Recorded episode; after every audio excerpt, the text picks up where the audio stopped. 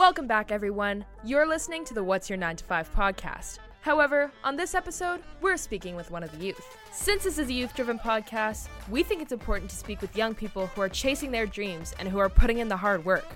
Are you ready for it? Let's get into this episode. To start off, do you want to talk a little bit about yourself and what you do?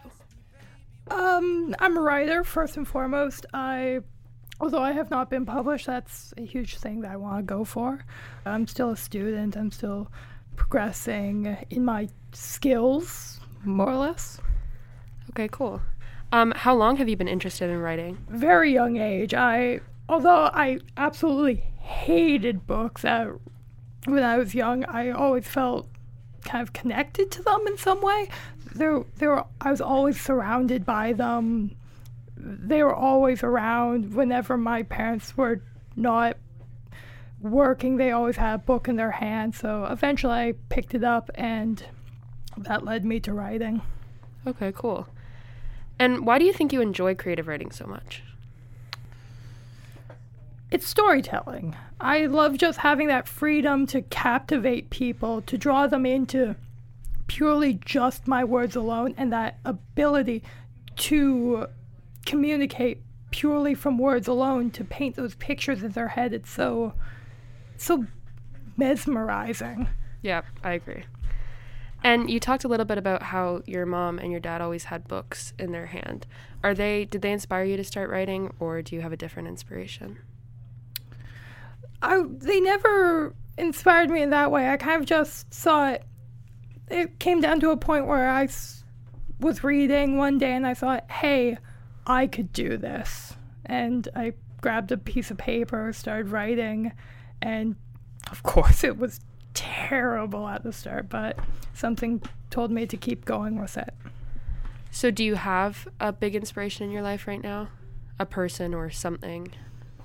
Um, something that inspires me a lot is history. It's uh, so rife with so many ideas, so many materials, so many people that every time I'm writing a new character or writing a new idea, I always look at some piece of historical artwork or a historical moment to kind of captivate me in that regard. Was there ever a time you felt like giving up? Oh, all the time. I um, suffer majorly from imposter syndrome. Whenever I write something, I always have that nagging idea that this isn't good. Why am I doing this? And everyone I show it to, they're like, "Why do you think this? This is great." If I didn't write, I'd be do I'd be doing something more boring. What progress have you made so far with writing?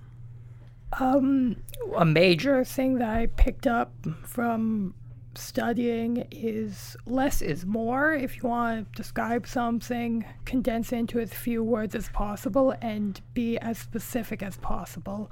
Um, another way that I improved was advice from other great authors, uh, Stephen King, Ray Bradbury. They often said, if you want to be a great writer, read. That the fir- that's the primary idea, and I took that to heart. I read poetry, novels, magazines, textbooks, you name it, any sort of media, really. If you can take that in, absorb it in some way, that's going to inf- affect you, and you'll take that in and it'll affect your work. And that's kind of what I've been doing. Okay. And you did say that um, you aren't published yet, but it is something you would like to continue doing in the future. Would you like to pursue a career in creative writing? Oh, 100%.